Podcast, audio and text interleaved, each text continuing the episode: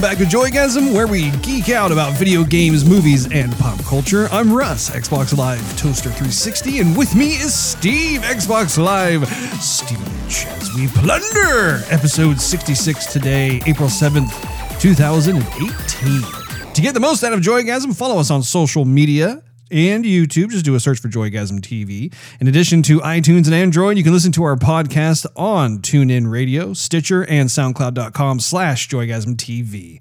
Also, for exclusive access and some sweet goodies, check us out at Patreon.com slash Joygasm. And no matter which platform you use to enjoy the show, please drop us a subscription, thumbs up, or a review.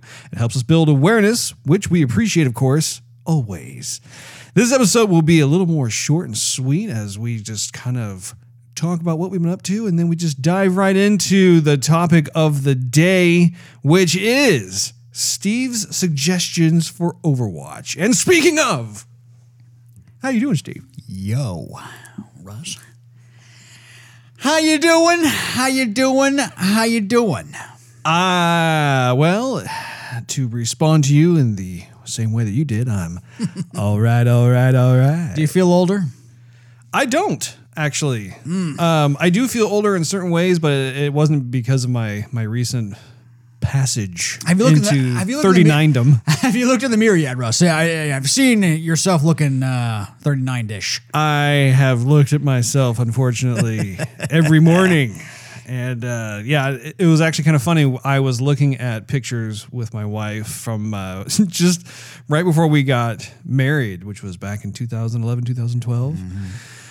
Oh, such a sprightly young lad I was a short time ago. And it uh, really. Why have things changed? Yes, they have. I am I am in full adult mode, I guess you'd say, adulting, which is so, certain things about it are rewarding, and while other things are just kind of you know you look at yourself and you're like, yeah, what happened?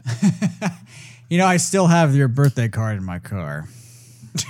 I, I, I well, I, hey, that's fine. I like I like getting Yeah. belated. It, it just it- Right. you know, the whole belated birthday thing is fine in my book because it just it, it extends Right. the celebratory nature of birthdays. indeed it has. I mean, you could keep that in your car until like you know October or something, and hand it. Hey, happy Halloween. We're gonna just- Happy birthday, Ween. yeah. Ah.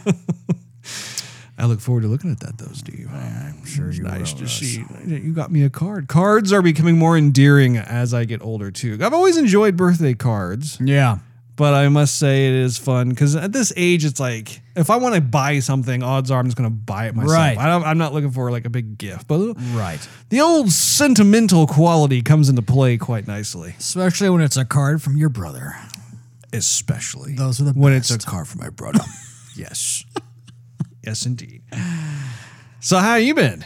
I'm doing all right. I, you know, I was thinking before I got here, what you know, we've been talking about a bunch of stuff that we've been playing, but I forgot if I've told you about a couple movies that I've watched. Hmm. Did I tell you I watched Atomic Blonde already? No, I don't believe you have. I know that you. I okay. So when we saw Red Sparrow, you were recommending that I see Salt, Yes. and I think. Based off of the limited knowledge that I understand, Atomic Blonde is also kind of in that same genre. You have kind of a Yeah. femme fatale. yeah, more or less. Salt still have a b- better movie. This was more like Charlize Theron show off kind of stuff. Okay, so it, it wasn't necessarily in the same vein as Salt or No. Red Sparrow. Okay. For some reason, I the way the trailer played, it looked like she was some kind of, I don't know. Special agent woman. Yeah, something yeah, like that. No. Yeah. Yeah. well, I mean, somewhat yes, but the story is it's just a kind of a popcorny, um, Gotcha. Netflixy. But how was Charlize? Uh, sh- I, meh, Okay. so so. Nah. I also watched uh, three billboards, and uh, Oh right, yeah. I remember Yeah. you got that in Netflix. So I watched that. That was also kind of so so. I don't really know why I was nominated, to be honest. Yeah. I think I think if you're the type of person, the Academy in my own mind and my soul says, "What? in the- What? What's going on here?" Yeah. yeah. Um, I, mean, I think if you're the type of person who hates the cops and has a very um, randomized political view, Yeah. you might enjoy the film. But if you're looking for something entertaining and upbeat and and sincere and, and something you could take with you, this this is not it. Yeah, it didn't look like one of those types of films. No. But I'm trying to watch them all. All all, all the nominations. You know? Oh, I know. I know. So, uh, other than that, uh, we haven't played very much Overwatch in a while. We have not. We've been sailing the high seas. We have indeed. We've been plundering and plowing, Mm, indeed. collecting all the chickens, all the swine, getting bit by snakes, Yes, we have indeed. collecting lots of glittery bits to sell, collecting swag. Yes. Being able to yell out "Arr!" whenever we You know, can. I think we're the only people who do that. Like we just jump on the boat and we're like singing and like being a pirate and having a grand old time. Everyone's like, Okay, turn the sails yeah. port-wise. Okay, now starboard. I'm gonna drop the anchor if someone gets it off. we're like, "Arr, arr, arr." okay, sail hard. They're like, Masterland lovers, turn into players hide yeah, totally. And the- That's absolutely right. Like, well, uh, um, we need to shovel up the, the treasure. Somebody grab a gunpowder pe- gunpowder barrel and jump on their boat. But Aye, matey, I be grabbing the gunpowder, sending someone down to Davy Jones's locker. Arr. and they they don't just don't know really know how to uh, deal with us. oh man. But it, I mean, we actually do occasionally come across someone who's really funny. Like the the guy we were playing with last night. Man, he was cracking me up. Yeah. Yeah. I mean, it was kind of funny. it just just it was a lot of the the stuff that gets said was just really funny. Well, that plus we we had we were fighting the Kraken, and the Kraken stayed around for the longest time too. Oh I my! thought we were gonna. Gosh, Yeah. that was the funniest thing. I, was that your first encounter with a kraken? No, Russ. No, that's right. This, is, gonna, be like. this is gonna turn into an inside joke. Oh, Steve, Steve, Steve, have you been to the, the, the, the Skull Island thing yet? Have you done one of those? Oh, that's something we have to talk about too. We've done that so often, staying up so late, like two and three in the morning. I'm like, oh, going to work with like bags under my eyes. Like I don't even want to tell anybody what I was doing the night before.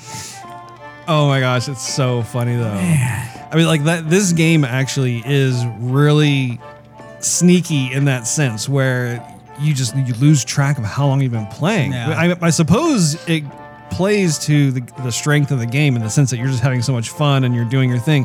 You don't realize how much time has passed. Right. And every time, and I'm so glad that I took this past week off because every time that we're playing, we will start, you know, maybe around like nine o'clock at night or something, and then we're playing till like two and three in the morning, and all of a sudden we just get this look of dread. We're like, I've got to go to bed. Yeah. But no, it, it- was really funny last night, just when the Kraken showed up, and, and it was pretty epic. I think you got lifted into the air for the first time. Yeah, I did actually a few times and got swallowed by the thing. And it's funny because the whole screen goes black, and you're like, dude, I'm in the guy's, and it keep it, it constantly hurts you, like because you can't breathe in there, and, Uh-huh. the Kraken has water and stuff, and so you're you're slowly basically being digested in a, in a black screen, a void of nothing until you have to respawn. Kind of sucks. Right. Yeah, no, and, and were you slapped into the water and back up again or not? Yeah. Yeah. Yeah, I was. I thought I he had You get a dropped me. face full of ink. Yeah, You can't exactly. really see what's going on. Yeah. But man, it was it is so fun to like be like hoisted up that high, and you're like, what? But and I, so much is going on at the same time that it's hard to make out what the plan or the strategy is. Like you, you just have to yell louder than everybody else to get their attention. Like sh- somebody shoot the tentacle that I'm in so I can get back on the boat.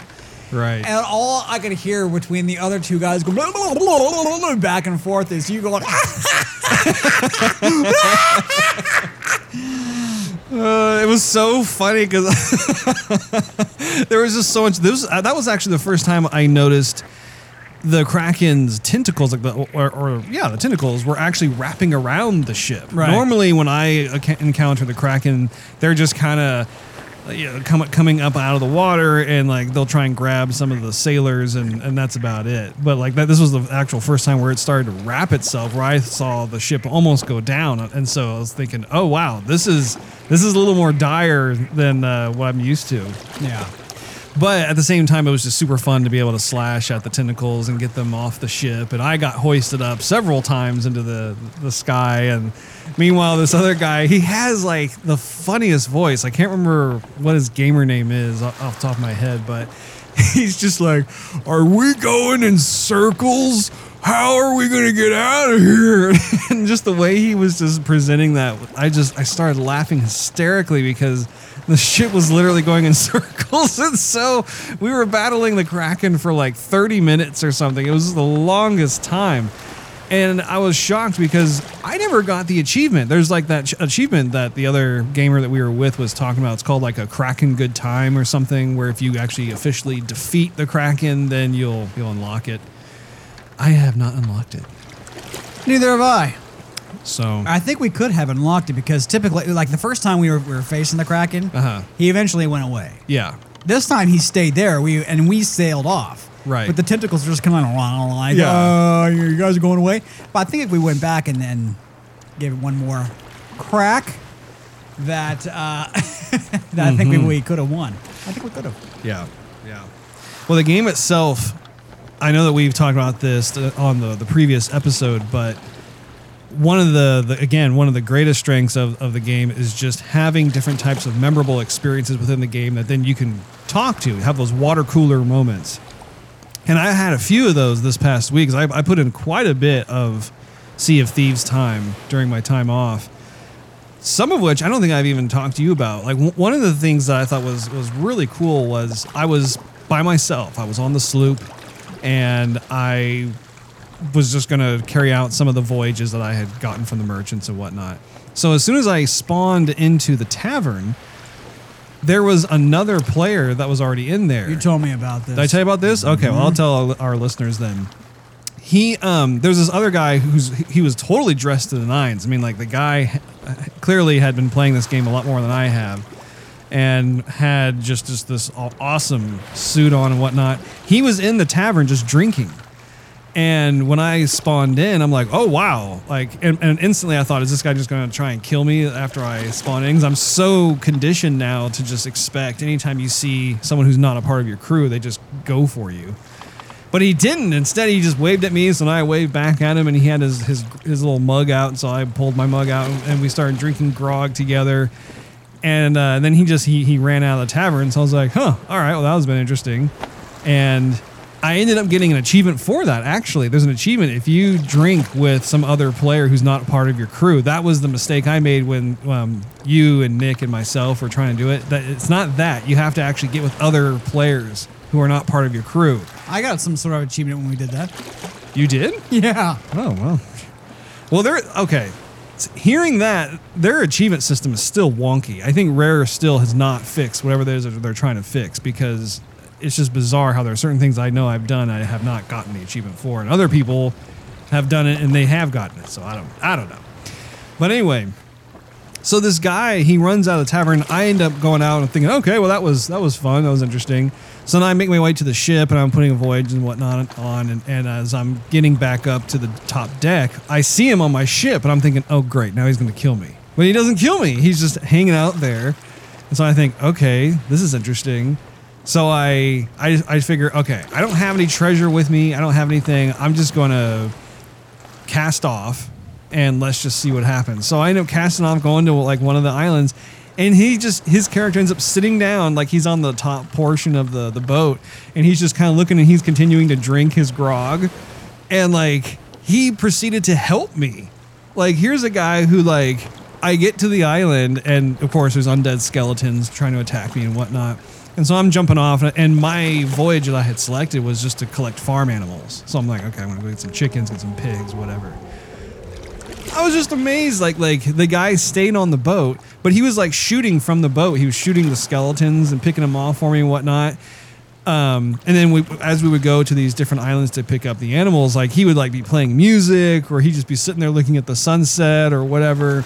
And then when we got back, because I was thinking when we, when we returned to the outpost, oh, he's totally going to kill me. and He's going to steal my stuff. He didn't do that either. Like we got back to the outpost, and he proceeded to like carry my stuff and drop it off right at the the, the correct merchant.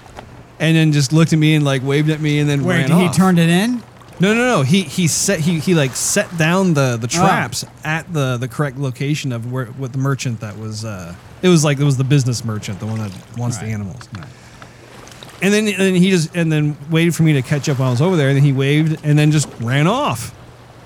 And I was thinking that is just the coolest thing because it completely turns what you've come to expect in this game from the behavior of players on its ear entirely where it's like wow like that was such a a novel moment for me as a gamer where I'm playing in this this MMO sandbox and here's a guy who you know I don't, I don't know what level he ultimately is but it's just it, it is the coolest thing to be able to, to come across another player who he just wants he's literally living kind of like this nomad uh, maverick pirate lifestyle in the game. He's not trying to go for the gold or anything. I don't like i said i don't know what level he is but he was just sitting there and he just saw me come out and he just helped me for a bit and then ran off and did his own little thing and, and it's just He's your pirate guardian angel. Well, my thing is, is like that's what makes a game like this so memorable. Is like that was completely unpredictable. I was not expecting there to be moments like that in the game at all. I thought, man, that like I would have never expected to have something like that go on, especially considering the fact that the game itself is very um, selfish inducing in terms of oh I want to get some gold I want to level up I want to gain experience I want to you know I want I want I want. Yeah. And is so yeah I mean times like that it just it, I think that's what keeps the game fresh for me is just every time I start the game I don't know what I'm gonna encounter and I think that that's a really special thing. So in addition to that, like um, I did find a new type of treasure chest. It's actually kind of like a barrel. It's a I think they called it. It's either a barrel of a thousand grogs or a chest of a thousand grogs. Right.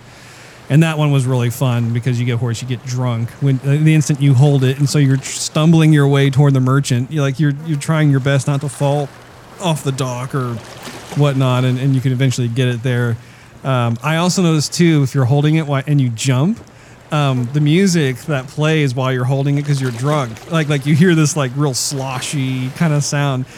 Um, apparently, like all the the souls or ghosts or whatever it is that are in this thing, you'll jump and it goes and they go. "Oh!" It, it- it's just I don't know little things like that. I just I get a big kick out of. So that that was a lot of fun. And of course, we have had a variety of different Skull Fort experiences. haven't we? The thing is, is when the, the cloud finally forms, it's a beacon for anybody who's on the bay to come and and battle it out, and it takes forever. It really does. Oh my goodness! And it's not so much like the waves of skeletons that keep on coming at you. It's fending off everybody who wants a piece or Yeah. a taste or whatever it is. Man, it just takes forever. Except that one, uh, I think it was. Uh, I forgot I was with you or I wasn't with you. Um, we were there. We were just pounding it out, and then finally we were able to get whatever needed to get and get out, and that was it. And we're like, awesome. Right. And then earlier, I I remember when we did it, uh, and someone else just spawned on our ship, and they're like, "Oh man, that guy, we really made that guy's day." I mean, you know, he just spawned on our ship after the fight was over and just turned everything in. I did that earlier. Really? I don't know if they had just come from the Skull Fort or not, but um, I had popped on the ship and helped them do a couple different quests, and then I thought, okay, they have a two chests and a few skulls and the turn and whatever. Well, we had like eight chests and Oh, wow. like an additional eight to twelve skulls to turn in. I'm thinking, okay, I'll just keep on going back and forth and help. I mean, I think I gained about three or four levels. Thanks, guys. That's awesome. There was one time when uh, I was by myself waiting for you, and taking forever to find whatever voyage I was doing and what whatnot. And I and I finally find the treasure chest, and I, I think yes. And I look up. I, I was shoveling the thing out right, and I look up, and I see this other sloop coming in. And I'm like, no, because I had I had thrown something in the boat earlier, and so I'm running, I'm sprinting back to my boat, and swimming as fast as I can. And they didn't shoot me. They just they he jumped onto my boat and started searching around, and I climbed up on the ladder. And he got out in his little uh, blunderbuss, Uh-huh. and I dodged his shot. Like I jumped behind something, goes bloof, and then he had to he had to reload, and I slaughtered him. Nice. And so he goes off into pirate purgatory, and and uh, his buddy slowly sails by at the helm, and I'm looking at him like, you know, and dead on like, what? You want some too? I just killed your buddy, you know, by myself. And so he just kind of sails off into you know whatever, and um, I go back, finish digging up my chest, run back to my ship, and they followed me all the way to the outpost. But guess who was the better sailor? Huh? One of me, two of them. excellent seamanship, my good man. Indeed.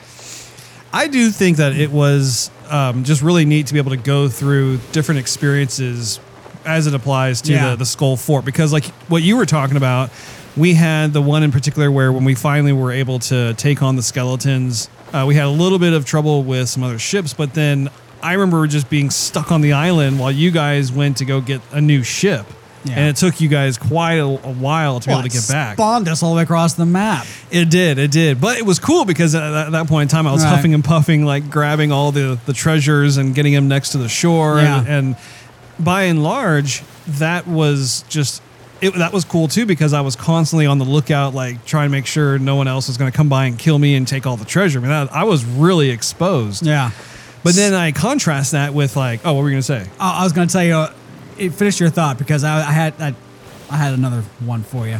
Well, I was going to say, like, I contrast that to another time where we were spending just hours upon hours and we just couldn't make a dent just because there were so many other sloops that were coming in and, and acting as harassment to uh, just the various times where we were fighting the skeletons. You know, we, we can never fully focus on getting the undead out of the way.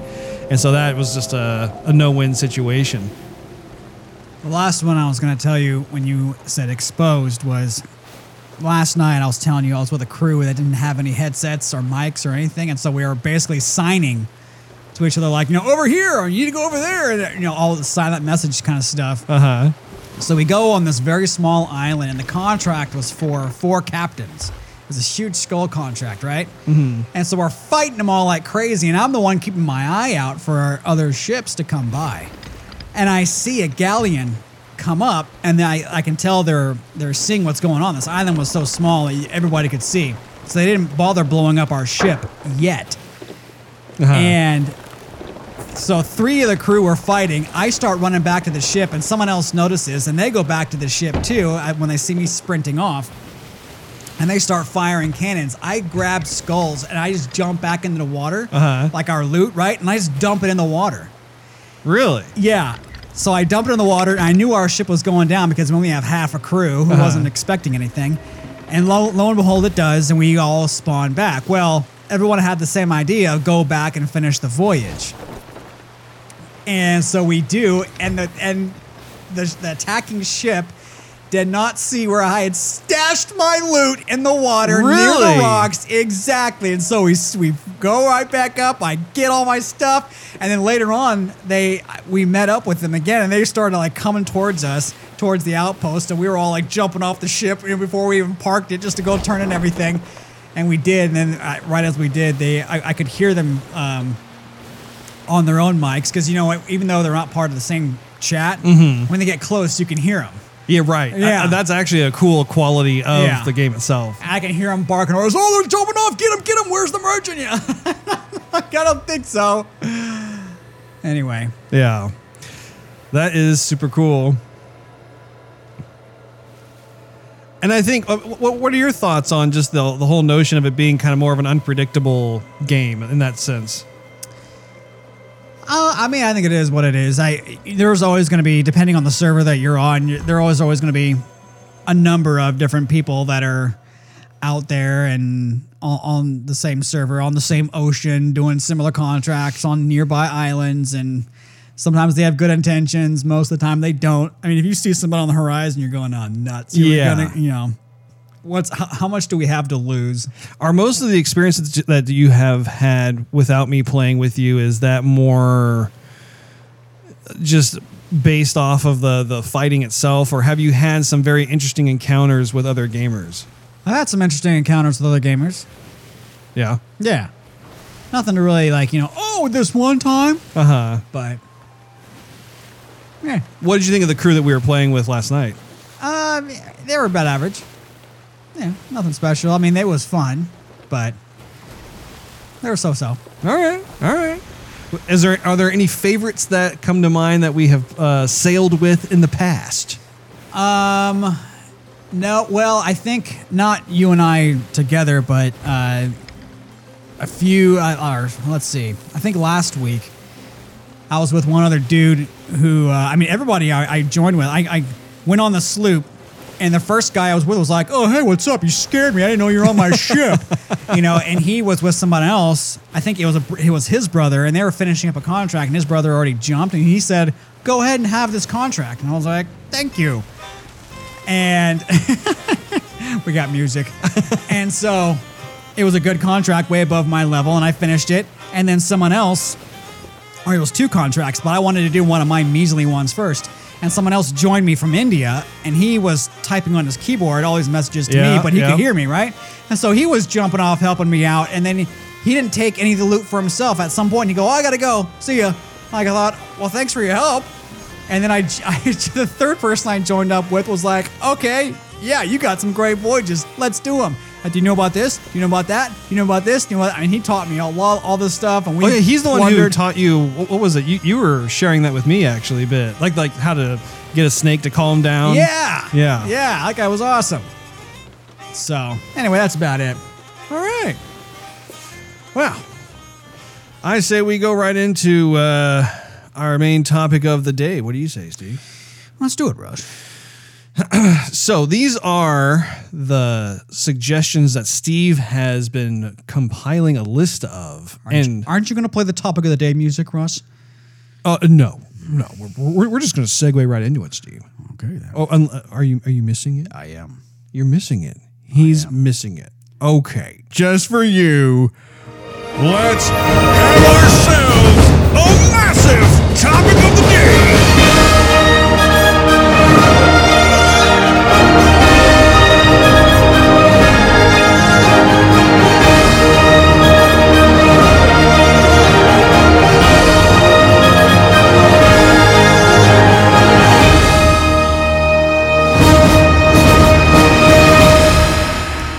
That make you happy? Thanks, Russ. Does that bring a, a joyful tear to your eye? it does. You know, I think this topic is important to talk about right now, Russ. Do you? Yes. For the mere fact that we've been putting on the shelf in the last couple of weeks. Focus on Sea of Thieves. So hopefully some of these changes will maybe go, go, go to the ears. Plant a few seeds. Plant a few seeds to uh, Mr. Mr. Jeff uh, Kaplan. Mr. Kaplan. Yes. The mastermind of Overwatch. Indeed. Um, so I'm trying to keep a small list here, Russ. Oh, a small list, he says. I see. I have no idea what you have written down. Small list, medium sized list. You know, it all kind of depends on what your range is. But I let me. I should preface this. I, I, I began to notice a lot of things that I have been taking note of ever since Doomfist came out. Okay. So I, that's where I'm starting. Okay. A lot of these are going to sound familiar to you, Russ. That's all, that's quite all right. I need your input. You know, it's amazing how us being local and being siblings, we surprise, surprise, really do talk about of a lot of things. So. Yeah, we do. So here's what's up, Russ. Let me start out with this. Okay. So the obviously the game has a lot of DLC and auto updates and stuff that it, you know it's been going on. But there's a lot of few things they just need to iron out and, and not touch again. For example, like the music. Sometimes if you uh, if the game starts, it'll have like the ending music of uh, 30 seconds left kind of deal instead of like the beginning music of rush to the, the the payload or rush to the where you're supposed to get.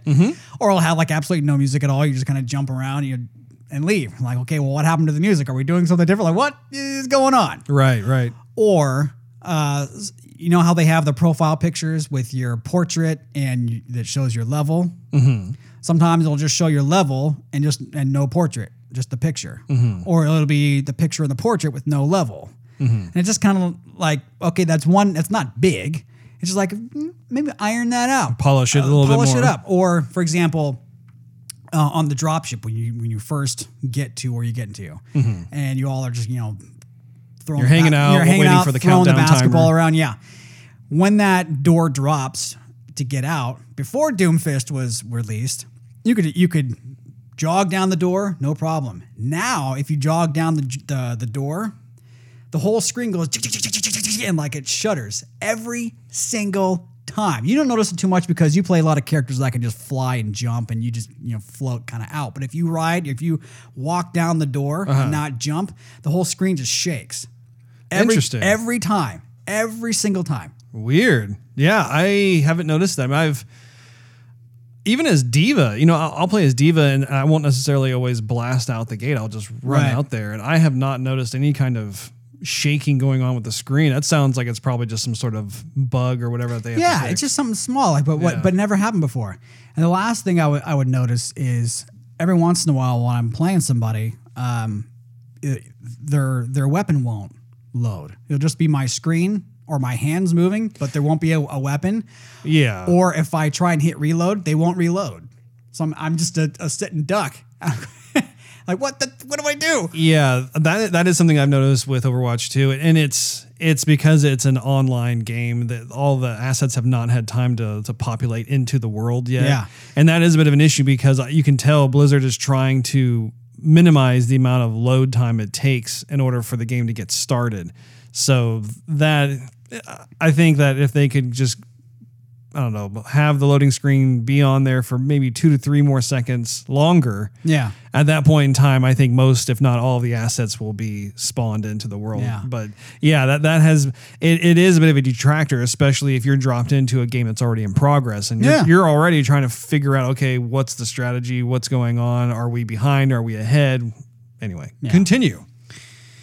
But well, yeah, but other times I'm already in the the little sandbox, little mm-hmm. world, and I just I just can't reload my weapon. Mm-hmm. So I'm like, great, great, you know, whatever. Um, I think Russ during Chateau Deathmatch, mm-hmm. I don't think they should notify you if you contributed to the elimination of someone else if you don't if you do not get the elimination. Because remember, it only counts if you completely eliminate somebody. So you Right. could you could take off the last ten hit points of somebody, and you get the credit versus someone else who took off the first ninety hit points off mm-hmm. somebody, right? But even if you were the one who got 90 hit points off the person, you wouldn't get credit for the for the elimination. Mm-hmm. The person who, who finished the person off would get it. But it would still show on your screen, eliminated, you know, Junkrat or eliminated, you know, so and so. And you're thinking, yes. And then you look at the scoreboard and it still says zero. And you're thinking, why is it telling me that I, I'm getting credit for these eliminations?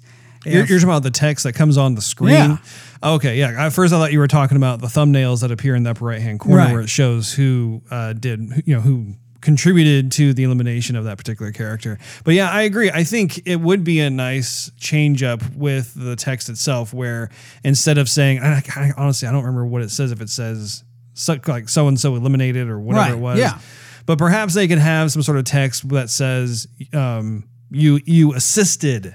You know, There or, you or something like Right, that. So yeah. that way it, it goes without saying there, there's no argument as to like who killed who. It's just, oh, okay.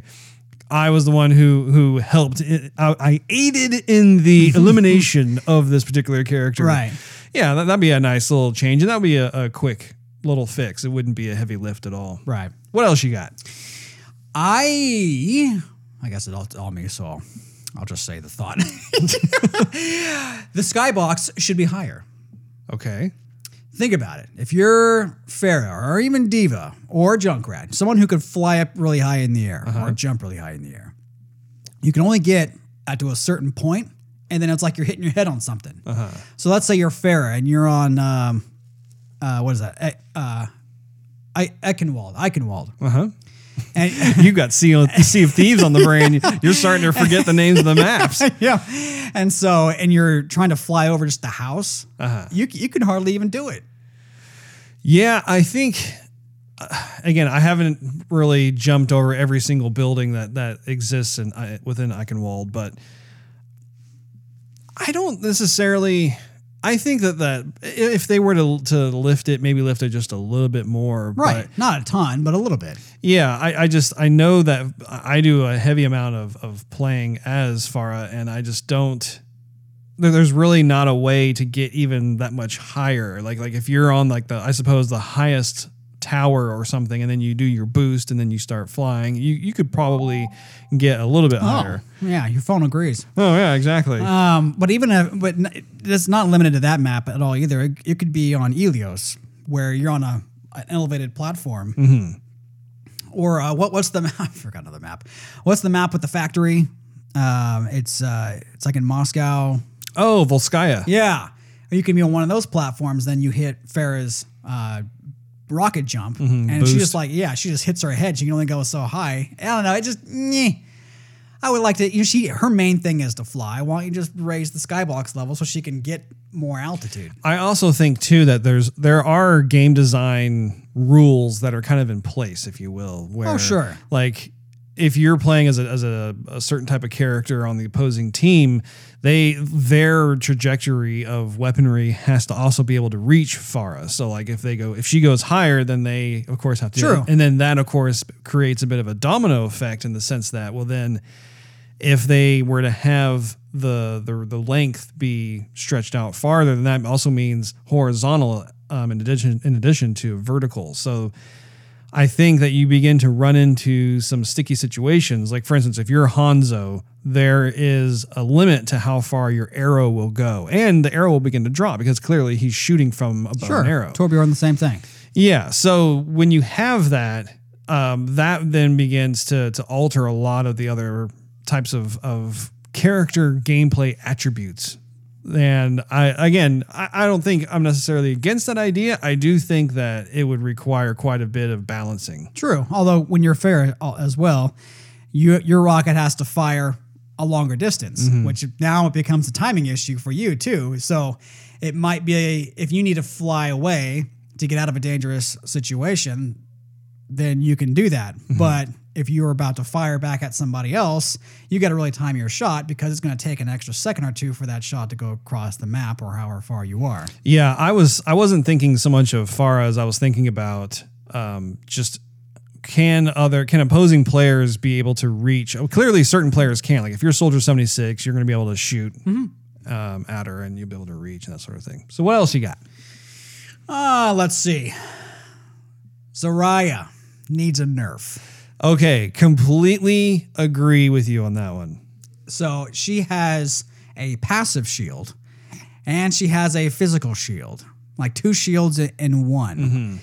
And in in certain game types like Mayhem, when everything reloads in two seconds, mm-hmm.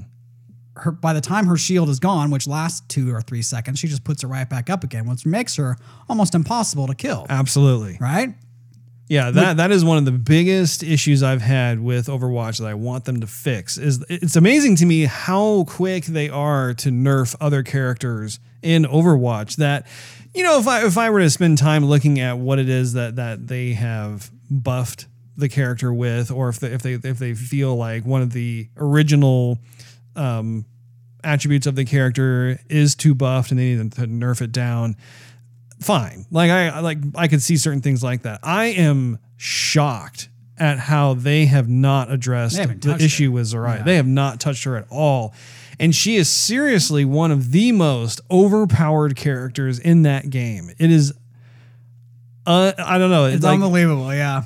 it really is. I mean, it, it's unbelievable, and and it's one of those things that really it's it's not so bad that like it causes me not not to want to play the game, but it definitely does put a damper a bit on the fun factor when I see one of the players goes for her, and and that's one of the things too is like when you're playing the game, odds are when a player chooses Zarya, it the only reason is because they know that she's so overpowered Right. that they're going to be able to get more kills and they're going to be able to have a better chance at winning the game and stuff as opposed to just really getting to grips with the character itself Right. and be able to to leverage a lot of the the different types of abilities that that character has In contrast, I think Winston needs a buff. I also agree. I agree with that. What I suggest is uh, see what ha- what he does with his little uh, generator electricity weapon of sorts. I don't know what the what the actual technical name of that weapon is. So if three people are in close proximity to him, he can hit all three, and it gradually, you know, lower, you know, decreases their hit points and whatnot. But I think if it's only one person and not multiple, then it should be a lot stronger of a pulse because you're concentrating all his firepower to one person, one target versus multiple, Absolutely. right? Um, I mean, he doesn't really have much else besides a really quick shield, which doesn't last. I mean, it's only about ten seconds by I do. itself. I and- do like the duration of the shield. I, I would not want that shield. To Right. Well, that's what I'm saying. Is, Yeah. is his abilities are fine as they are. Yeah. But something else just needs to be a little bit stronger. I would suggest that his ultimate um, allowed to be able to slap around the the enemy more because I could see that as being like a huge leg up for like if you're um, on a map that has certain edges where you can fall off and whatnot, and especially if if it's um, oh what is that that play mode? It's not the payload, but it's one. It's almost like territories where like you're you're having to try and claim that that area for some time. Objective A and objective B. Uh, well, I think it's just one objective. It's yeah, it's not it's not objective A and B. It's the one where you're you're literally it's like king of the hill. You know, you- you're you're Yeah. you're staying in that area, and then once the timer, well, not the timer, but like the percentages reach 100, percent then you win. Um, I think that that would be really helpful. Like if he goes into an ultimate and he's able to just really slap people around where they really get knocked away. Because I don't think, I don't think it is as powerful as far as little rocket No, that she not shoots even. out. Not Yeah. even. Or if he like hit the ground really hard, like mmm bam, and it made some little you know concussive wave. Yeah. Kind of like when he jumps, but if he just like hit the ground and it, it was bigger. I, Yeah. You know that something of the sorts. Agreed. Matchmaking, Russ. Matchmaking still needs to be addressed. Okay. Now, there's a few things. Number one, the wait time is random, heavily random. There's millions of people playing the game. If you go start, play the game, you could be waiting there. I've waited there almost 10 minutes. Yeah, sometimes it does take a while. And that's that's the that's the like the, the way far end of the spectrum. But sometimes you hit matchmaking and within a few seconds, okay, here's a, a skirmish while we're, we we search for more players. Other times you're staring at a loading screen, which yeah, it could just be two or three minutes, but that's two or three minutes of just staring at the loading screen, waiting for something to happen. Right. So they either need to put like uh, NPCs, you know, com- computer controlled bots for you to just to do something with in the meantime, or just put you in a map just so you can move around. Yeah, just distract yourself while you're waiting for it. Exactly. Just don't give me a, a turning wheel that I need to have to stare at for however long. Mm-hmm. The other thing that needs to be addressed is the variety of people that they they can cycle in and out because it's often no nah, often enough. I was going to say often, but not not so often, but often enough. We're with a certain amount of folks, mm-hmm. and maybe we don't play well as a team. You know, they don't have mics on. They're not obeying, you know, commands like, okay, you know, let's all group up. Let's do this. Let's do that. Everyone wants to be the lone wolf and, and, and be a one man army. Mm-hmm. So we think, okay, well, next match we'll just get a whole new team together and let's try it again. And then we'll get the same team we were just with and, and completely uncompatible. And again, there's millions of people playing the game all over the globe and we can't get matched up with anybody else except for the, the incompatible team that we have, you know? So, or we've completely like exited out, right? We've completely gone back to the start screen, had a nice conversation, maybe drink a brew, and then go back to playing the game, and we're still with the same people. You know, like what are the chances? Uh-huh.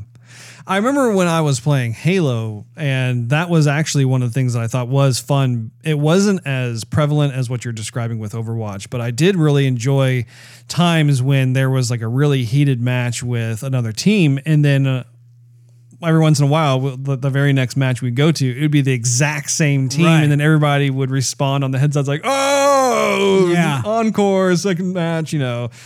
I think that it is fun to be able to have that. Um, and I don't, I don't see it too often in Overwatch. I mean, I, I do, I do re- see what you're saying. I do see that there are more often than not, like you, you'll, you'll see some of the same players over and over again. When you and I play, it seems like it's often enough. yeah. Like especially when we're doing capture the flag and we memorize everybody's names because that's how often they pop up. We're like we're with them again.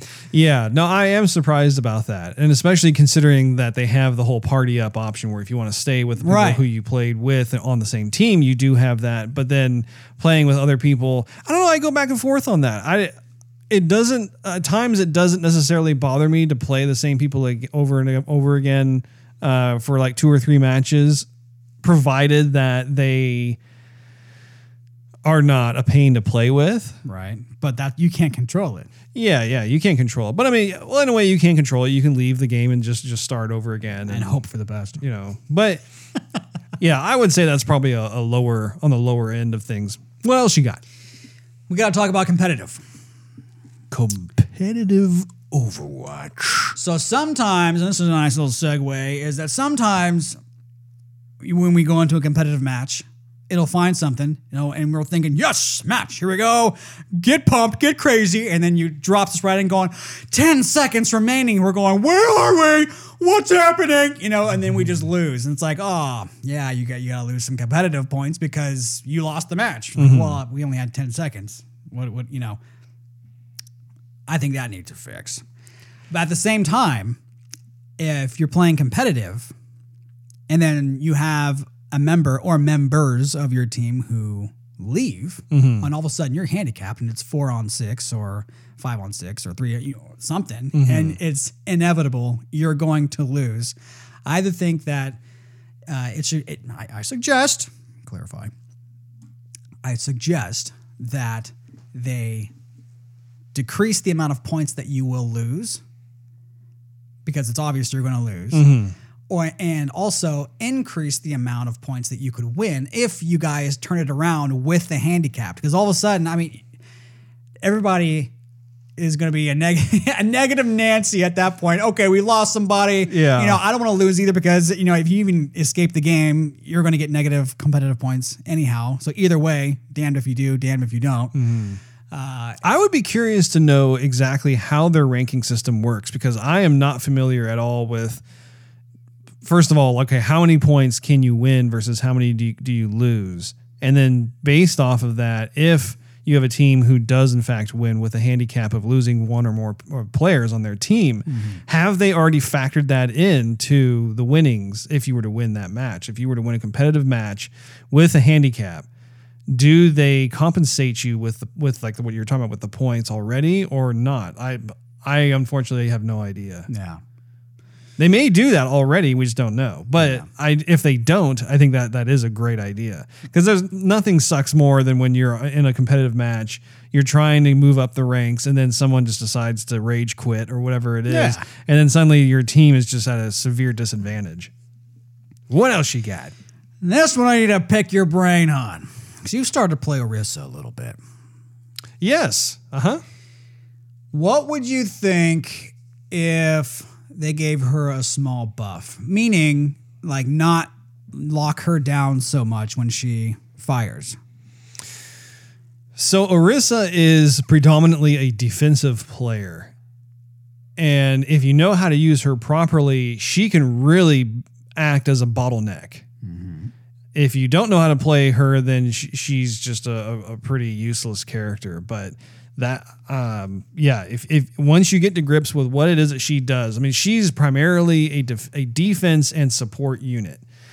And I, for one, really enjoy using her on payload oriented um, objectives. I mean, yeah, you you could kind of use her for the other ones as well, but payload especially is great because you have certain choke points in a map, and you, you can leverage that to your advantage if you're playing as someone like Orisa. But it's on the on the on the flip side, if I'm attacking Orisa, and if, and especially if it's against a, a good player who knows how to use Orisa, that character is pretty tough. Mm-hmm. I mean, the, the the whole notion that you can drop your shield down as soon as one breaks.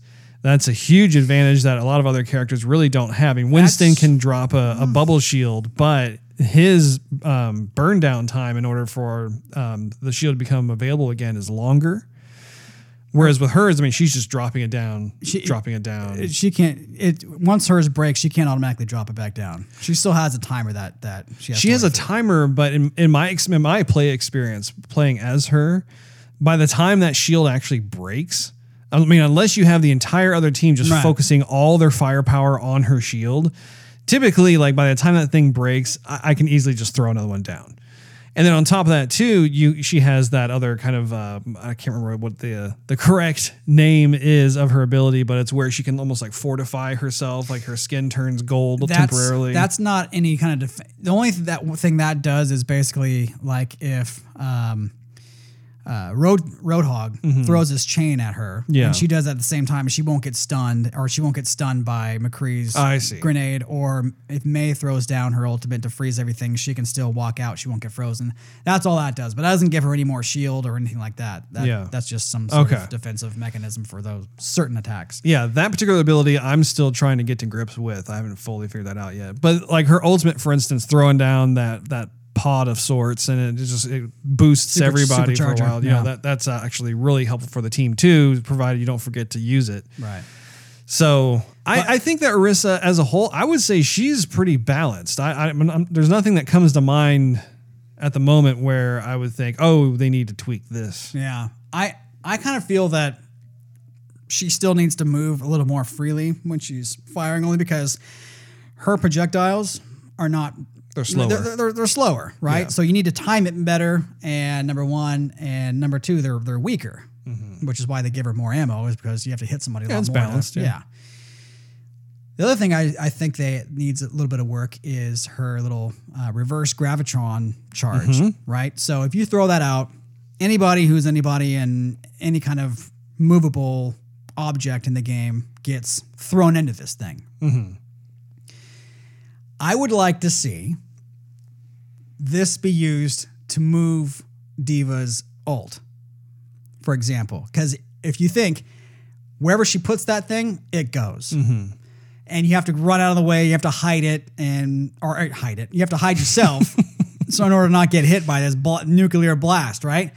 I would like to see. Uh, Remind me again, how does that? I mean, is it something that just is, does it suck all the opposing characters like a- into one spot? right, it's like a a, a black hole, a, Okay. a mini black hole of sorts. Yeah. So if the whole party is coming at you, you can fire this thing and it will suck everybody back for a 2nd Uh-huh. Or if someone's close to the cliff, you can fire it kind of towards the cliff, and if Gotcha. they're relatively close, they'll suck them out and then they'll you know drop Gotcha. them down. Yeah. There's no way to move D.Va's mech once she ults. And I think it would be cool if somebody was Orisa and they shot that thing and they were just able to, to move it, you know, at five feet or whatever. Mm. Sure. I think that would be awesome That would be a game changer. Yeah. also too a lot of other uh, like um, abilities kind of like uh, not what, what's the monk's name the um, the robot Zenyatta. Zenyatta so his discord can go through shields Yeah. right uh, I would I would think that even if somebody has a shield going that this black hole this you know this reverse gravitron would still be able to work and when Zarya is shielded she can't be moved either so I think everything in the world needs a little bit of a balance with that all you know, because it, as it stands, you can't really do much except for move players around. Sure. So if you can move other objects and players, what difference would it make if you know the object was alting or shielded? Yeah. You know what I mean? I like it. You know what I'm saying? Uh, yeah. You're I like picking it. up what I'm throwing down. Yeah. Yeah. I'm seeing what you're sawing. Ah. this one you're not going to care about too much. I've been playing a lot of McCree lately. You've been playing McCree um, in the skirmishes, but I haven't seen you play as McCree in any of the actual matches. I don't want to disappoint you, Russ. I'm not at that level yet. Oh, Now, if you think about it, he has that little somersault thing. You know, he gets out of the way pretty quick. He he channels his gymnastics. Yes. Yeah, he does. That has an eight second cooldown time. All he does is do one somersault. Now, think about this, Russ. I wrote some some abilities down and their time. Mm-hmm. Let me begin. Mercy has her little fly over to somebody who is across the map, right? A little dive action. A little dive, action. fly. yeah. You know what the cooldown time of that is? No. Two to three seconds. Okay. She can go across the map. Reinhardt You already know this. He can charge all the way across the map. Cooldown time eight seconds. That's a long time. I know, but he's and he can do damage, but he's going all the way across the map. Well, he's not going all the way. Well, I mean, you can, you can.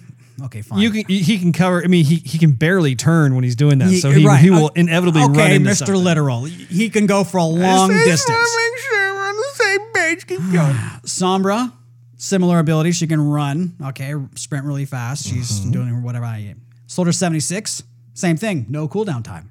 He can sprint. Yep. Okay.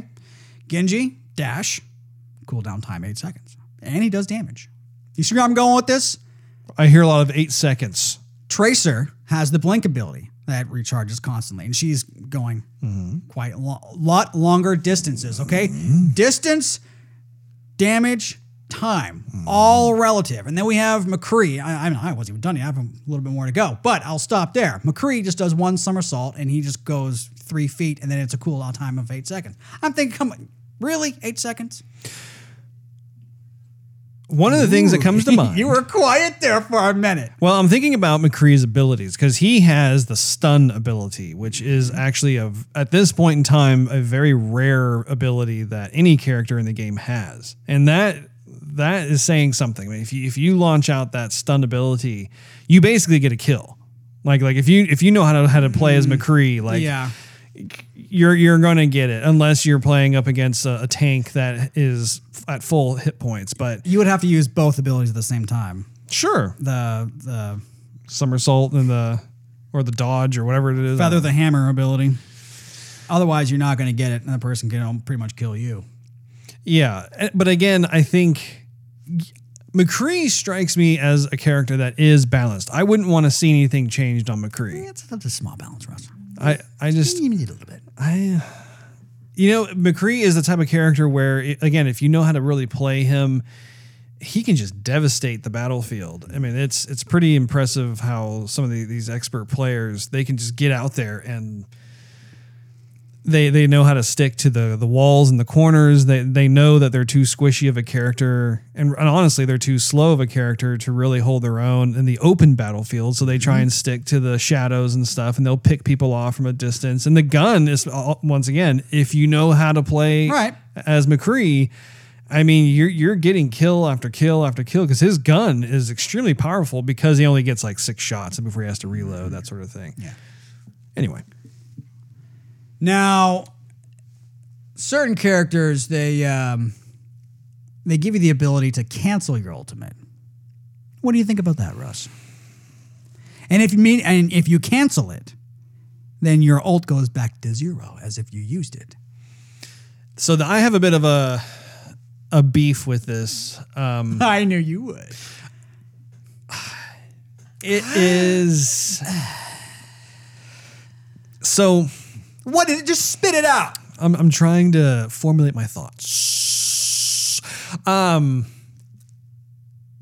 Yeah, I'm waiting. The audience is waiting. when when it comes to the ultimate here, oh man, Oh my gosh. There are You wanna write- times- You want some milk and cookies? No, no, no, no, no. I, I- I'm just I'm trying to, to be articulate about this, Steve.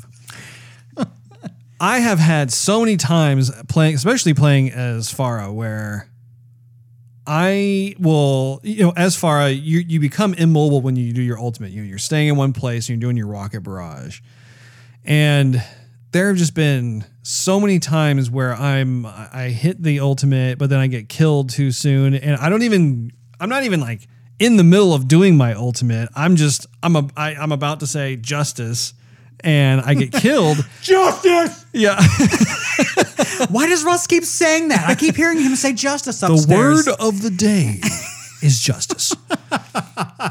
so, but then what will happen is is that most of the time my ultimate will go back down to zero. And there have been very few times where, like, for instance, if I, like, there will be times to be fair where, like, it'll only go down to like 30%. Like, at least it won't go down to zero, it won't drain down to zero. But the thing that's that's super annoying about that is the fact that there there really wasn't any ultimate. I mean, if you want to be technical about it, yes, I hit the Y button on the Xbox controller. It activated the ultimate. Even though there was no explosions or anything, I hit Y and then I died right away. at the same time, most of the time when I'm looking at my ultimate, it's back to zero again. That's highly irritating because nothing, there was no payoff from that. Now, and again, I get that. I'm not. I'm not looking for a participation trophy type of uh, solution to that, but I would like to see something along the lines of, if you initiate an ultimate and you die, perhaps you can get like, it'll reduce your ultimate to fifty percent. You know, something along the lines where you're not Right. so penalized for dying right when you're doing your ultimate because it it it why- takes forever to charge it back up. But why do they give you the option to cancel it? Well, I don't even know if I'm even able to cancel the ultimate A lot of the playing as characters. Pharah. uh, well, may, maybe you are, maybe you're not with Pharah. I know McCree. I think you can cancel, but it goes right? back. Well, definitely with McCree. But I think uh, some other characters. I mean, Soldier seventy six. You it allows you to cancel, and you just hit the other trigger, and then Yeah. it cancels it. D.Va, you can't cancel either. I mean, once you activate, Once you're out, you're out. activated. Exactly. Yeah. So to me, it doesn't make any sense why it's there. Like, why would someone choose to move their ultimate from zero and a, a- extremely powerful ability and just restart it again?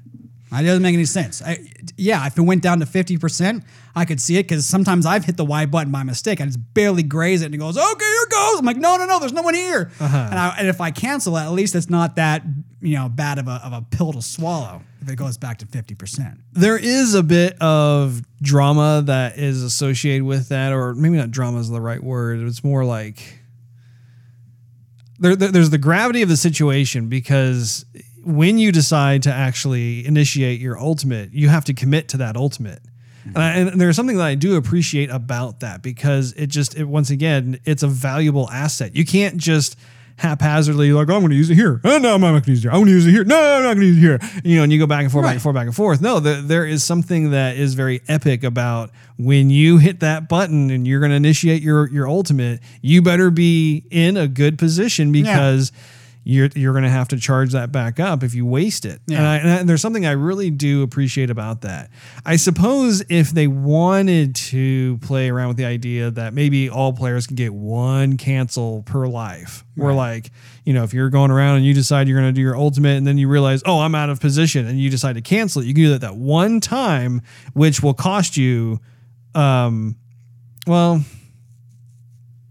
I go back and forth on this too because on the one like uh, one scenario can play out, you you get one cancel and then um, you still maintain your 100% ultimate ability and then you can, you can initiate it again during that that life. Then if you die, if you get killed, you can come back and then you'd have the option to cancel it.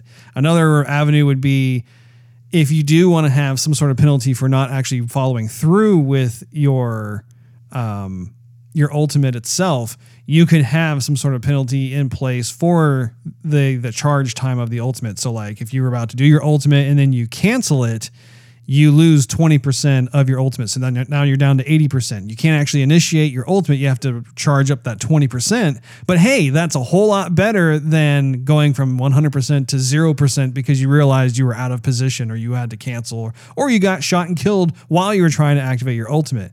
There could be something like in, in line for that where you would have a universal cancellation option for every character. You would be penalized a little bit, but at least at that point in time, it strikes me as being more fair. Well, glad you finished your thought. Now, where was I? Oh, yeah. Let's talk about uh, friendly fire or self inflicted fire, Russ. now, if you think about it, let, Pharah, okay? Pharah, let's talk about it.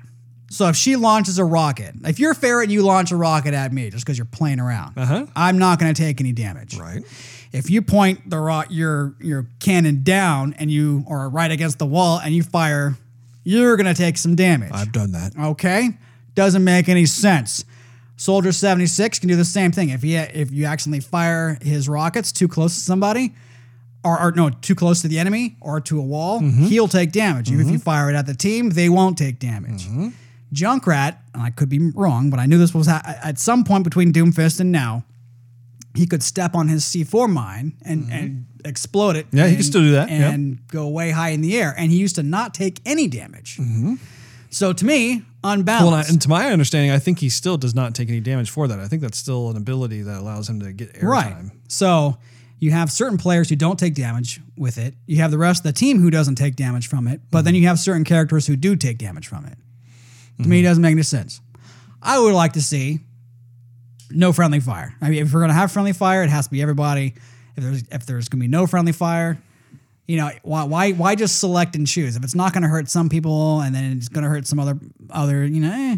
I like the idea of self inflicted damage just because it adds accountability to you as a player. Like, like you can't, once again, it goes back to that whole notion of look, you need to be aware of your surroundings. Like, if you're going to commit to doing something, whether it's your ultimate or you're just going to try and shoot something, you can't be sloppy about it. You have to be very precise. You have to take the time to get into the correct position, be aware of your surroundings.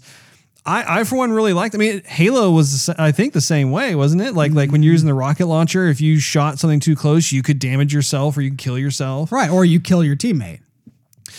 I don't think You, definitely could. I mean, No, oh, no, uh, yeah, no, you do not do in it. Halo. Yeah. no, you're playing like team blaze, team based Slayer. You no, no one would die. You could throw a grenade or whatever. Like Oh yeah, all the time. Oh, of course.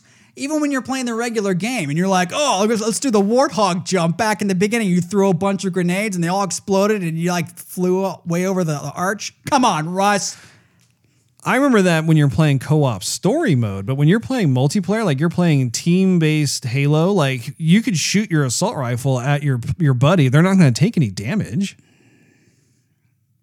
I I think you, you could still take damage from rocket launchers and grenades. Yeah, the assault rifle, no, but from grenades and explosives, you could Are you sure? absolutely. Because I remember like when you're playing Slayer itself, you know, it's a free for all.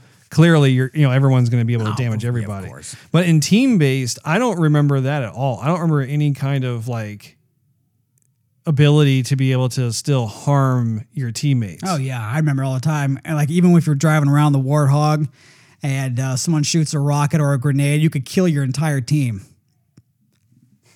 really? Yes. Man, it's been forever since I played that.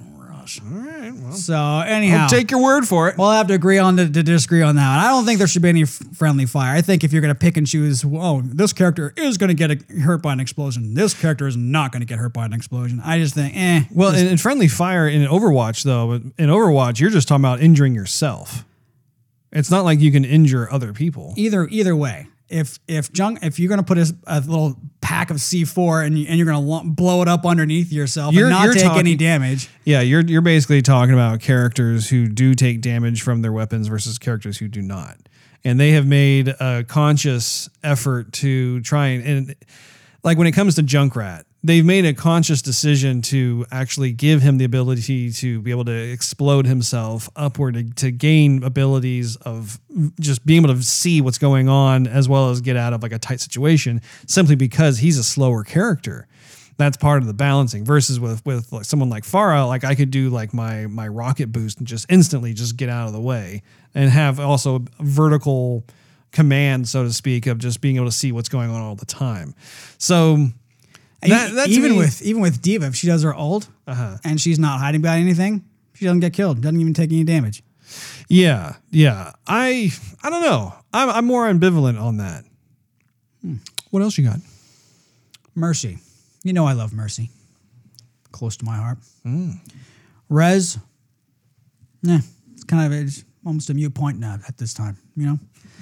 It's like it, it's basically dwindled down to uh, you're gonna sacrifice yourself to raise another one of your teammates. Drink it up russ. To me that just seems counterproductive. There's a lot of that there's a lot of i think grumbling going on for people who don't want a healer uh-huh. or can't stand a healer or if they get an epic kill and then someone else just raises them back up they want to piss and moan about it. Sure. I think who cares that's part of the game I, I realize too that, that you have been greatly affected by the changes that have gone on with Mercy. I still am a little on the sidelines about all that, just simply because I don't really play Mercy very often. And I, while I do, I for one really liked the idea of being able to do group reses. I think that that was that was always an epic moment in gameplay when you realize you think all hope is lost, Yeah. your entire team is down, and all of a sudden, like the entire team gets raised all together. that like, completely just brings back initiative. Um, Everybody in the team goes, "Oh my gosh!" Yeah, and, of- and the rest of the team goes, "Oh no!" Right. Yeah, so awesome. Yeah, it, it, it never gets old, and so it, it that is a missed thing. I think. I do. Uh, on the flip side, though, I do think that the new changes that they have applied to Mercy make her more of a deeper character to play as. Because once again, I've played against character characters. I've played against players who choose Mercy as their character, and they are are forced to be reckoned with. I mean, Yeah. it's it's amazing how they're able to to get kills in addition to healing their their teammates and whatnot. So I don't know. It goes back and forth. I think that there is more balancing that that is needed f- for Mercy in order to try and please both parties. What I would suggest is if they want to keep the res as is, I would say with her healing stream, mm-hmm.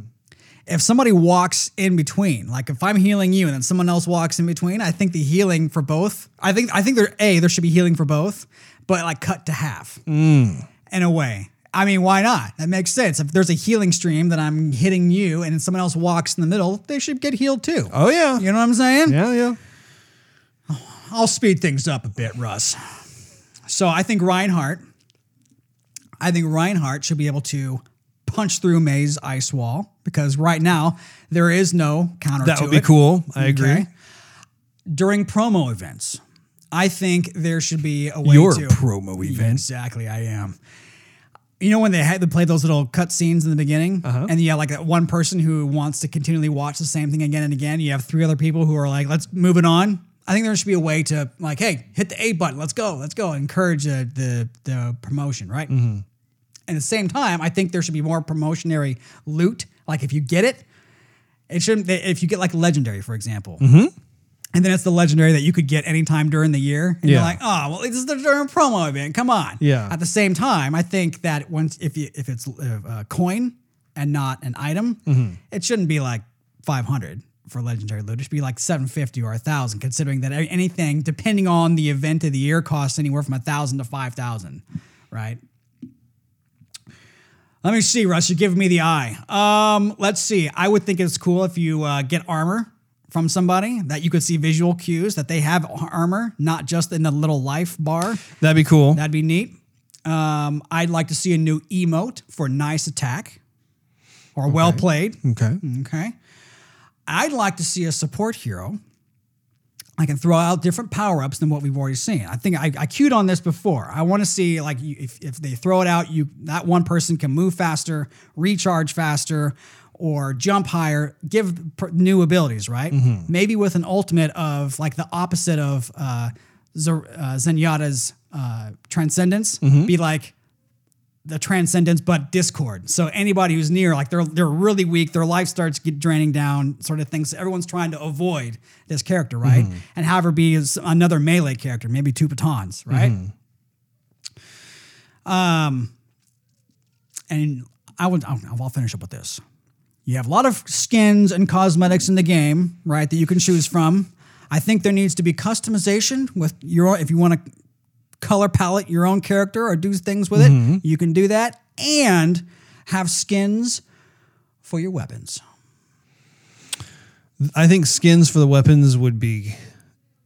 Well, they're, they're pretty good. Uh, I'm, I'm I'm thinking about the the different types of skins that are already existing in the game, and you can look at the the weapons that um, go along with it. I mean, I, I think that Blizzard does a fantastic job just decking out both the, the uniform and uh, the different types of weapons. This will be a whole separate branch. They already have it set with the gold weapon you can buy. I would say extend it even further. Let them buy more. Okay.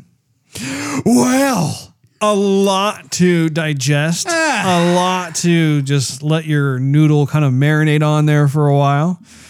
I believe that that wraps up this episode. Thanks for hanging out with us. If you enjoyed this episode, show your support by checking out patreon.com slash joygasm and pledge a buck a month to get the most out of the show. Also, you can follow us on social media and YouTube. Just do a search for Joygasm TV. In addition to iTunes and Android, you can listen to our podcast on TuneIn Radio, Stitcher, and SoundCloud.com slash Joygasm TV. Last but not least, search Joygasm TV on Twitch to see us stream our gaming adventures live every Wednesday night at 9:30 p.m. Central Time.